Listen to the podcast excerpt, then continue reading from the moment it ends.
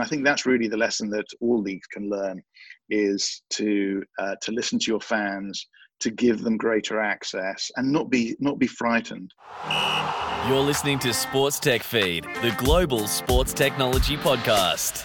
Hello and welcome to Sports Tech Feed. I'm your host Tom Salomes. Great to have you join us again this week. On today's show, we're joined by David Michael, the former Chief Technology Officer for the XFL. During his time at the XFL, he was responsible for all technology in the league and across its eight teams. This included leading a team of 150 people covering digital products, football tech, and enterprise technology. Prior to this role, he was the Chief Information Officer for the Madison Square Garden Company.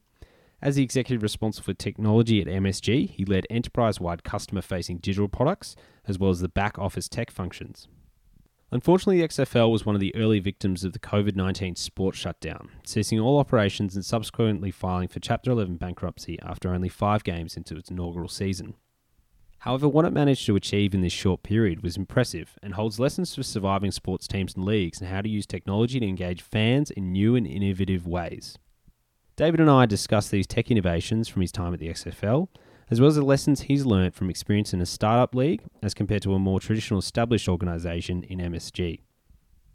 You can check out show notes and other episodes at sportstechfeed.com. We've got a great few shows coming up for you, including Tim Tebow from the NFL on their recent virtual NFL draft and mixed reality presentation at the Super Bowl. Dr. Layla Mentis on the sports betting industry, uh, how it's dealing with the global sports shutdown and how tech can help uh, present potential solutions as well as Mike Downey from Microsoft on their recently announced partnership with the NBA. This podcast is brought to you by the Sports Tech World Series, the global sports technology community, and your trusted resource for everything sports tech. You can sign up for our newsletter at sportstechworldseries.com forward slash newsletter to stay in the know with trending news, industry deep dives, and of course, all the latest Sports Tech Feed episodes. Now it's over to David Michael. Hi, David Michael. Welcome to Sports Tech Feed. Thank you very much, Thomas. Uh, great to be here. So great to have in the show. Uh, when I first reached out, it was just after the XFL had ceased operations. Um, so I appreciate you kind of sharing your wisdom. I know it could be a little bit raw, and and certainly there's uh, there's a lot of good people that are that are finding themselves out of work, as is happening all around the world, and especially in sport. So I want to first acknowledge that that um, as everyone's said through no fault of the product itself, the XFL was a fantastic product, but uh, nothing like a global pandemic to completely re- rewrite the rule book. So, really, what I set her on today is talking about what were the tech innovations that that happened during your time at XFL. But before we dive into that, XFL was essentially a startup, a startup league. Um, you've, as I said in my intro, you've worked for more established sports brands such as MSG. What was the kind of comparison between the two, and and I guess what most attracted you to that opportunity of working for a quote unquote startup? Thomas, it was uh, it was great to be back in a startup. Uh, I, I, started my career off in the UK w- working in a startup and uh, uh, managed to work in some really large organisations. And working in a large organisation is great because you get you can pull a lever and have a big impact. Um, and you can get to talk to a lot of customers, which is always fun.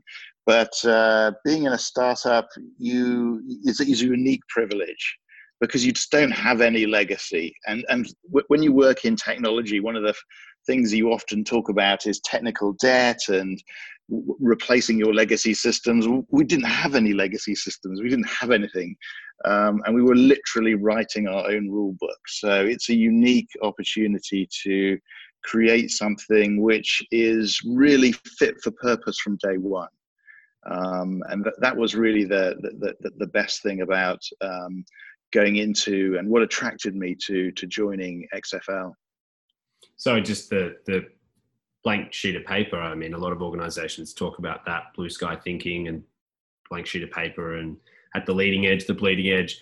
Uh, very few organisations actually have the opportunity to a have the freedom to do that, and then b the um, remit for implementation. So diving into that a little bit more, what was, I guess, the downside of of having that freedom? Was there a downside?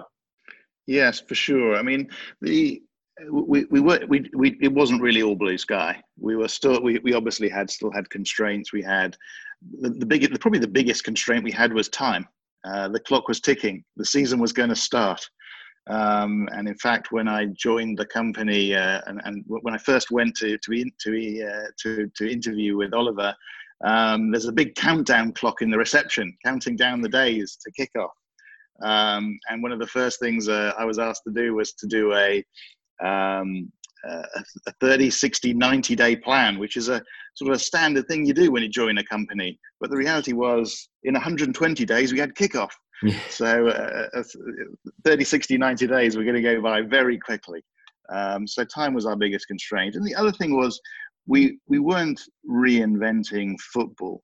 We wanted to be authentic and to to um, honor w- w- the most loved uh, of sports in the US and make sure that uh, we were really true to to what football was, but that we were listening to our fans and making sure that the things that they would like to see slightly differently that we that we that we did um, and the things that they the, the traditions and the things which they they really uh, makes part of the game that we, we we kept those we kept we honored those and kept those the same.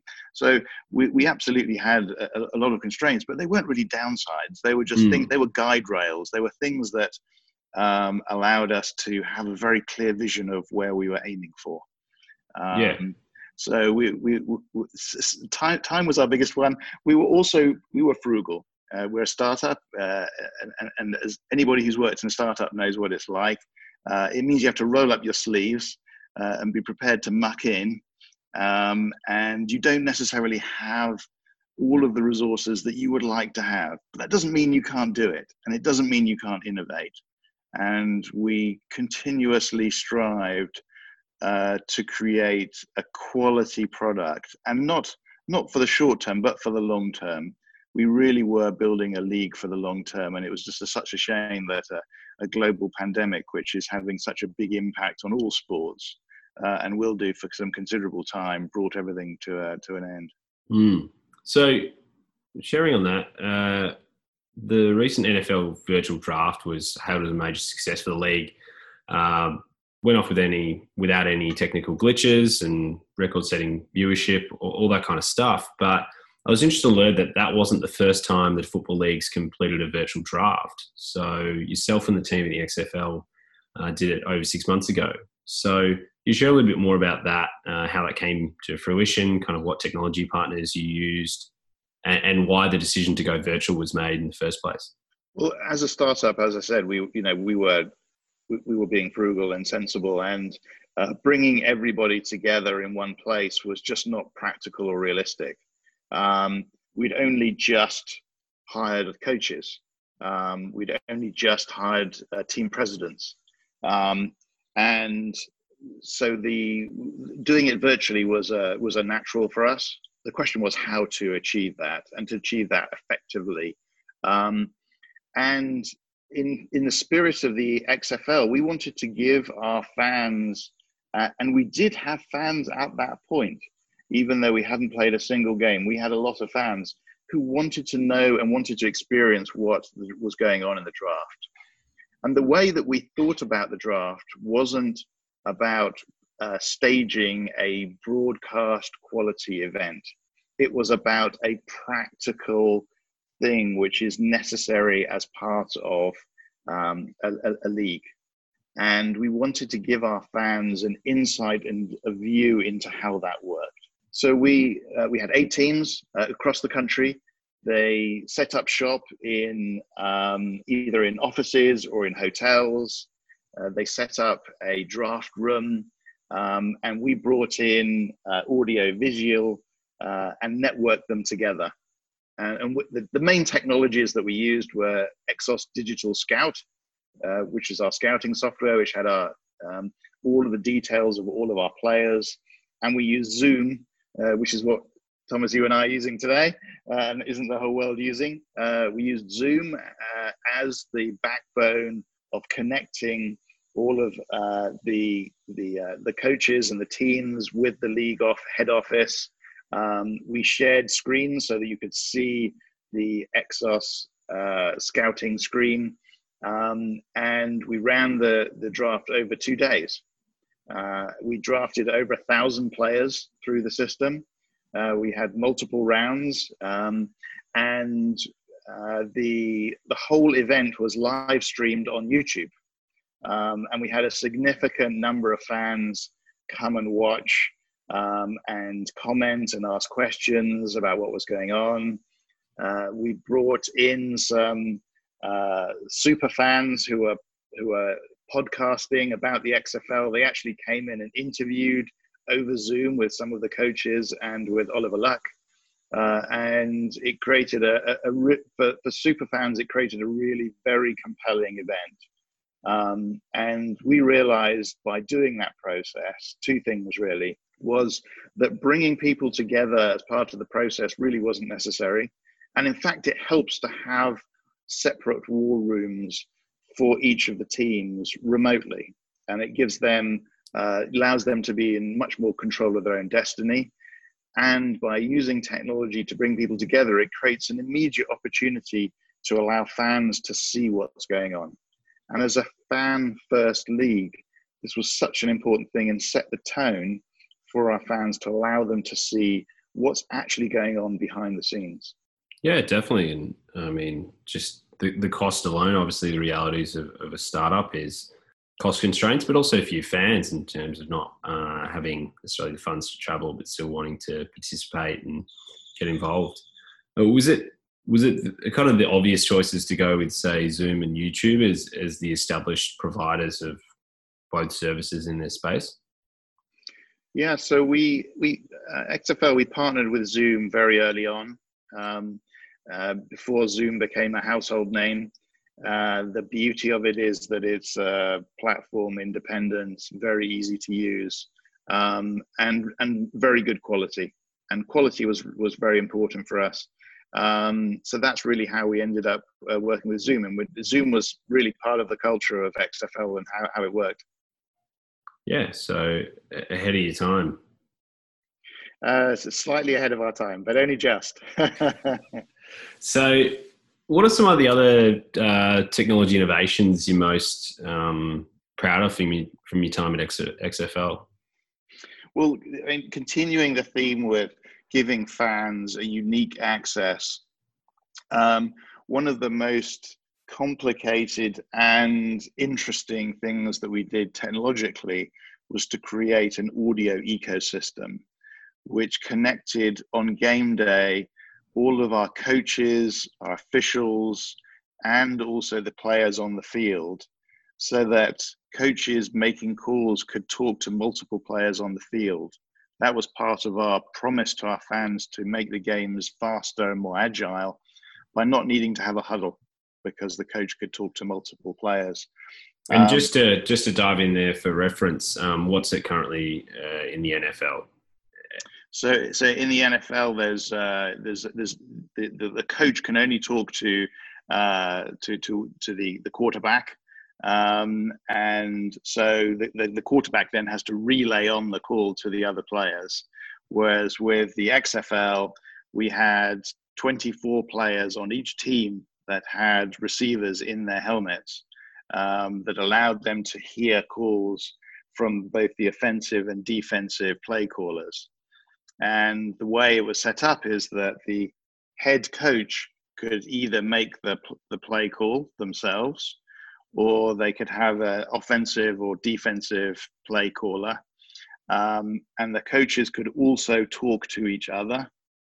Um, and also, the TV truck that was broadcasting the event could listen in to the coaches talking to the players and also they could there was a hot mic on the head coach that, which was always on so they could always listen into everything the head coach was saying this gave fans a unique experience where they could hear what was really going on and sitting at home watching the games what an experience to be able to hear um, this strange language that the, the coaches use to talk to the players. Um, and using the same technology, the the uh, the broadcasters in the in the booth could interview the head coach over their headset, um, and that really created a very uh, in the moment opportunity to understand w- what was going on with a coach and how, how were they thinking. Mm. Yeah, and that, that coverage of marked up coaches and, and players and all that. Um, from the NFL point of view, it's always it's always the end season highlights. Heavily features um, that because you also get to know their personalities, you get to know them as individuals, you get to know their kind of quirks and how they're actually there, and also not yes. just what they're like in the uh, polished press conference before they step on the field. Yeah, yeah, and we we wanted to do it during the game and giving that level of access and uh, as the game was was occurring was was such an important thing for us. Um, so that was a, that was a really fun and interesting technology, and in fact, we, we had a patent pending on that. Um, so that was that was that was really great. And the other the other key thing which we did, which was um, which was a lot of fun, was with uh, working with your fellow countrymen, our, our friends at Champion Data. We um, we, we created a uh, unique setup where we had champion uh, champion data analysts at every game, calling the plays, relaying the uh, by audio back to Stamford in our bunker, uh, everything that was going on in the field, where we had data analysts keying it in to our low latency API.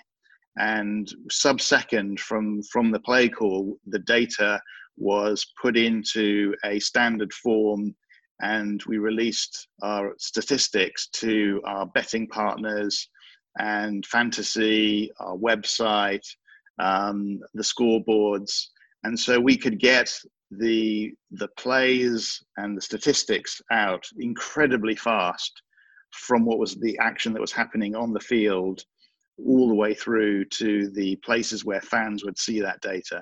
Mm. And we did that not only in a very efficient and uh, effective way, but we did it actually very cost effectively as well with um, with with uh, with uh, with using some very innovative cloud technology.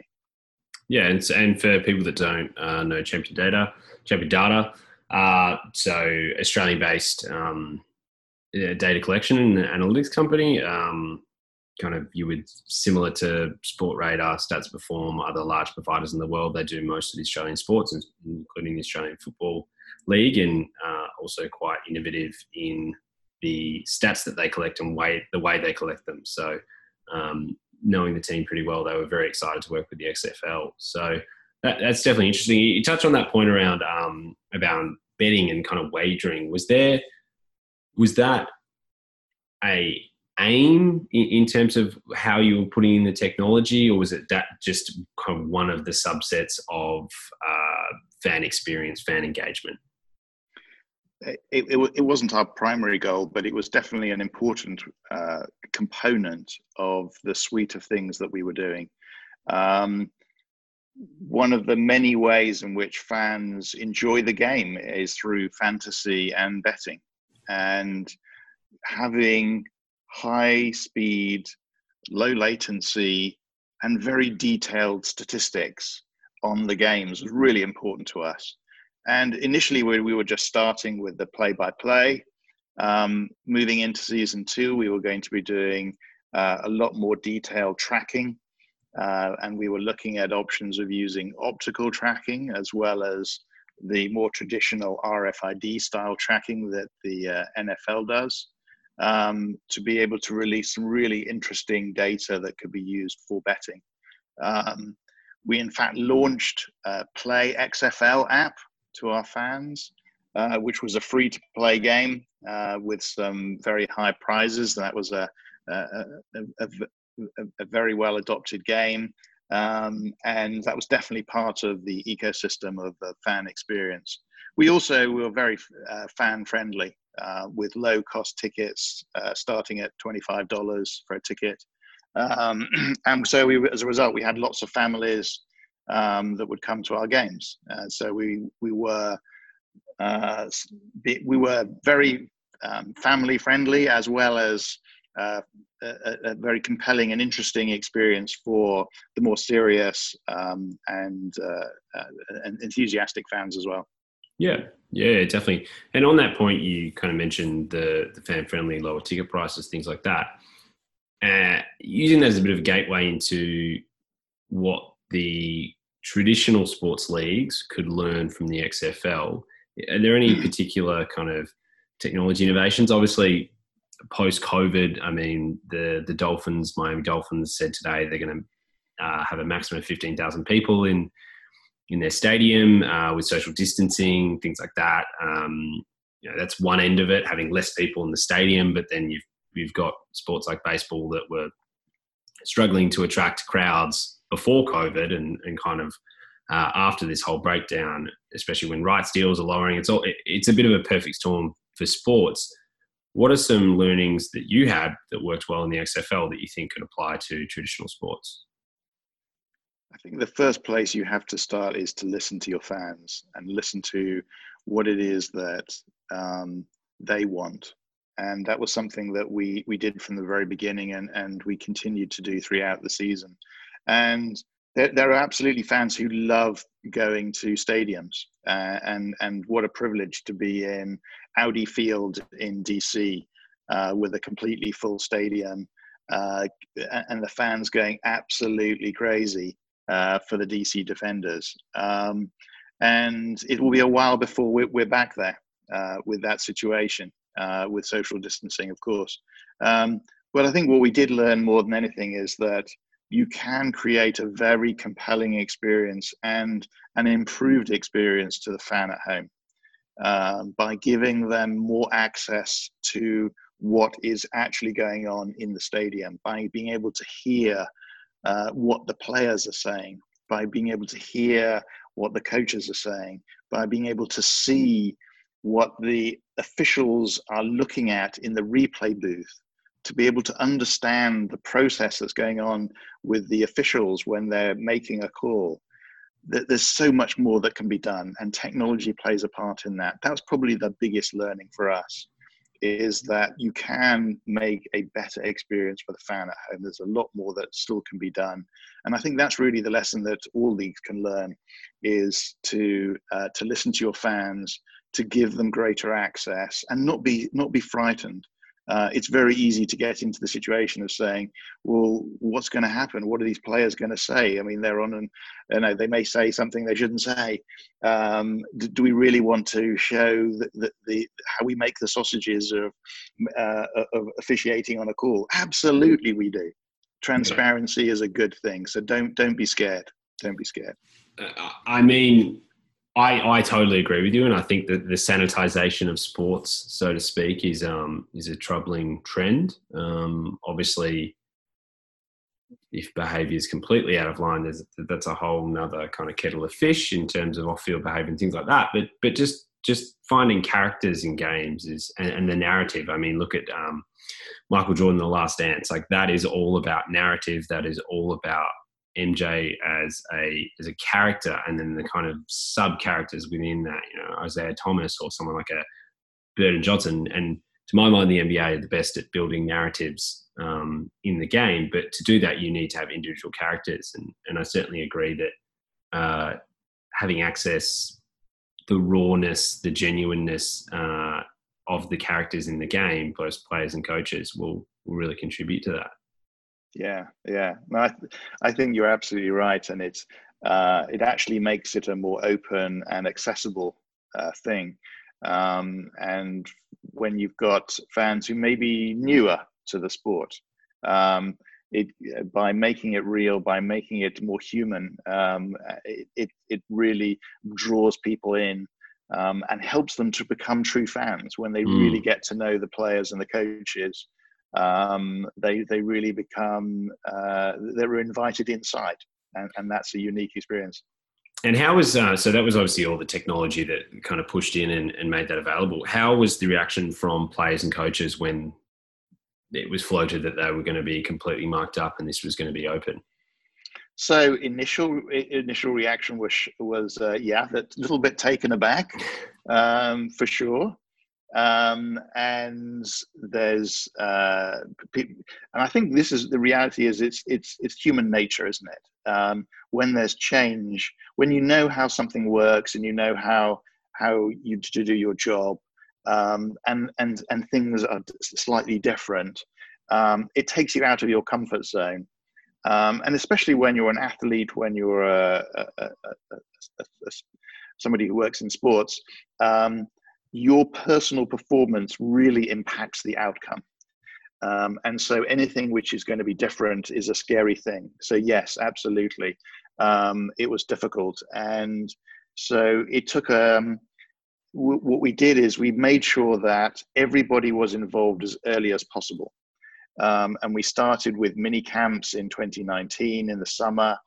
Uh, we then had uh, mini camps with all the players uh, in December. And at every step of the way, we would bring in and introduce and show people the technology and how it was going to work.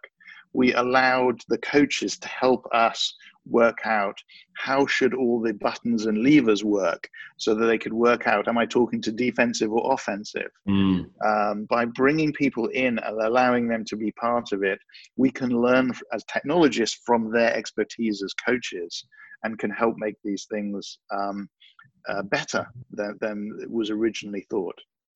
Mm. And so it was a process. Um, and it was an ongoing process. And we had lots of ideas of things that we could do better uh, for season two. Um, which sadly we won't we won't be able to do.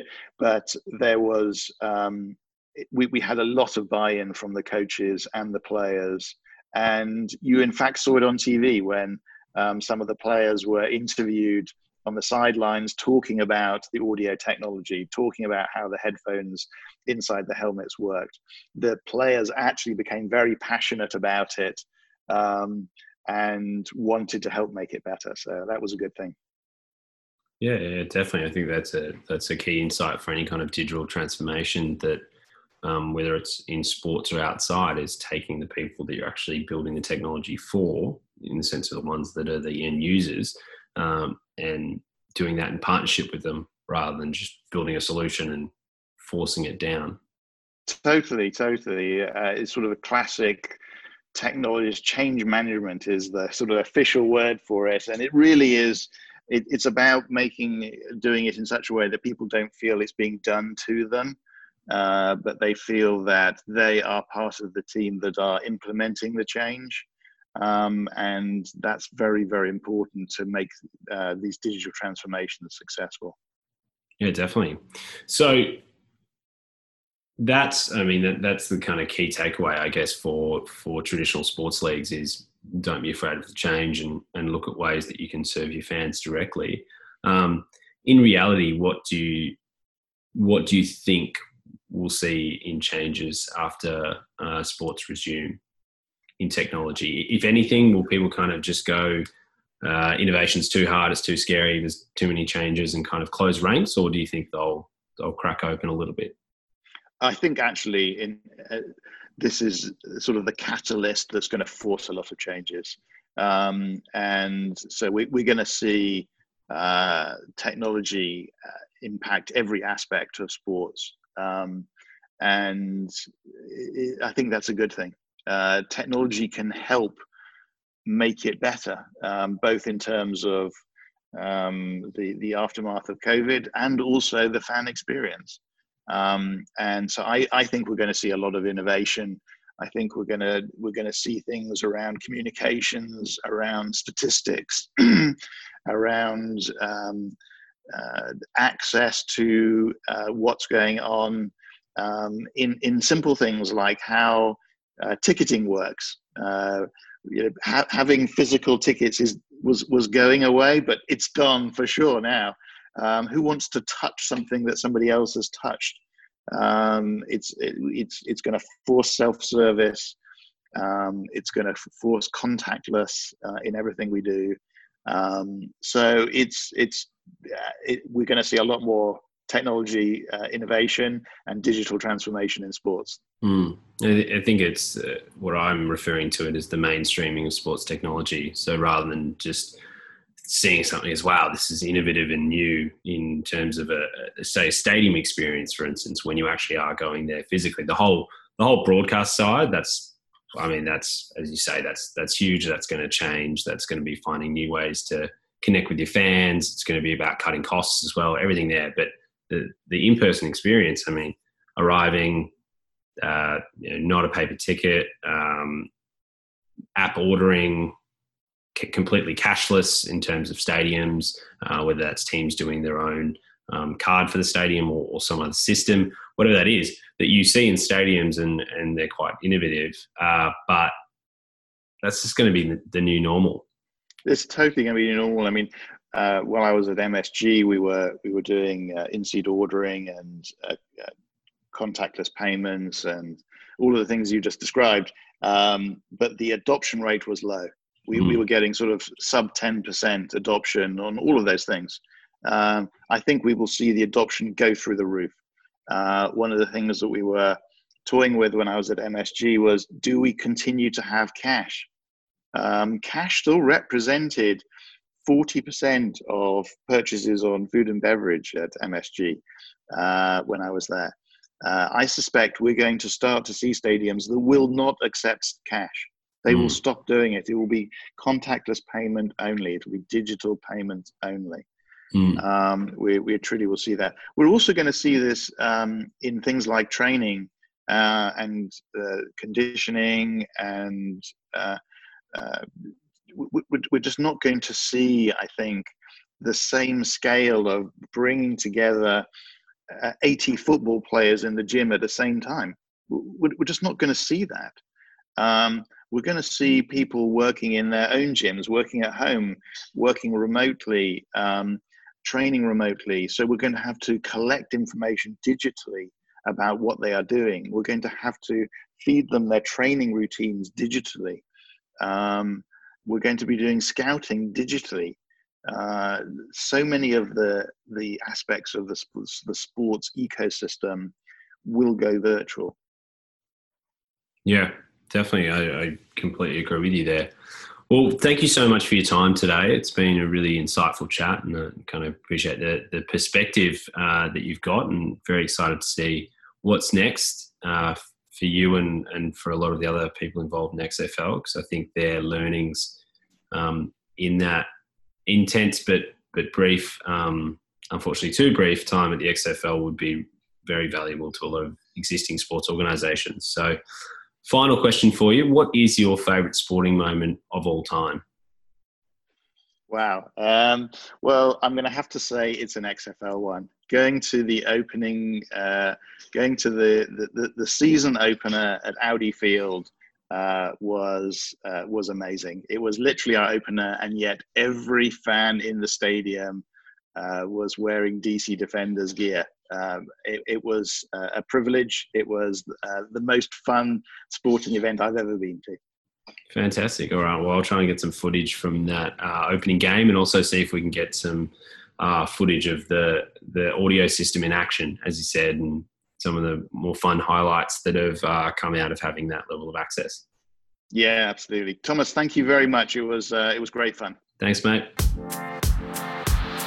There you have it. That was David Michael, former CTO of the XFL really interesting chat and thoroughly enjoyed the perspective that David brought uh, across both the established organization at MSG and, and then moving into the XFL. And as you said, pros and cons to each. Your startup league, you blue sky thinking, you can kind of go for it, and you've got a, a lot of potential to be more creative. But at the same time, the the budgets are thinner and the timelines are a, a lot shorter. So there's a there's pros and cons to both.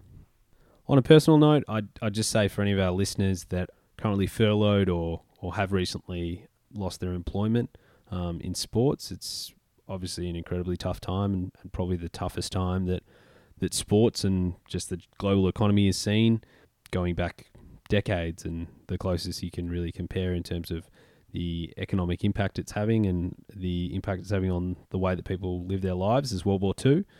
Uh, so I just want to give a kind of personal acknowledgement to the people that, that are doing it tough now and, and say that uh, it will bounce back, it, it will get better, and we'll be back there watching sports, enjoying sports, and obviously all the people that work tirelessly behind the scenes to make that happening, um, to make that happen, will will be needed uh, once again. So if you are out of work and and kind of struggling a bit, keep keep networking, keep your chin up, keep talking to, to people in the industry, keep learning, keep moving forwards. there will be light at the end of the tunnel. Until next week, this has been Sports Tech Feed. Thanks you so much for listening. I'm your host, Thomas Alomes. Looking forward to seeing you next week.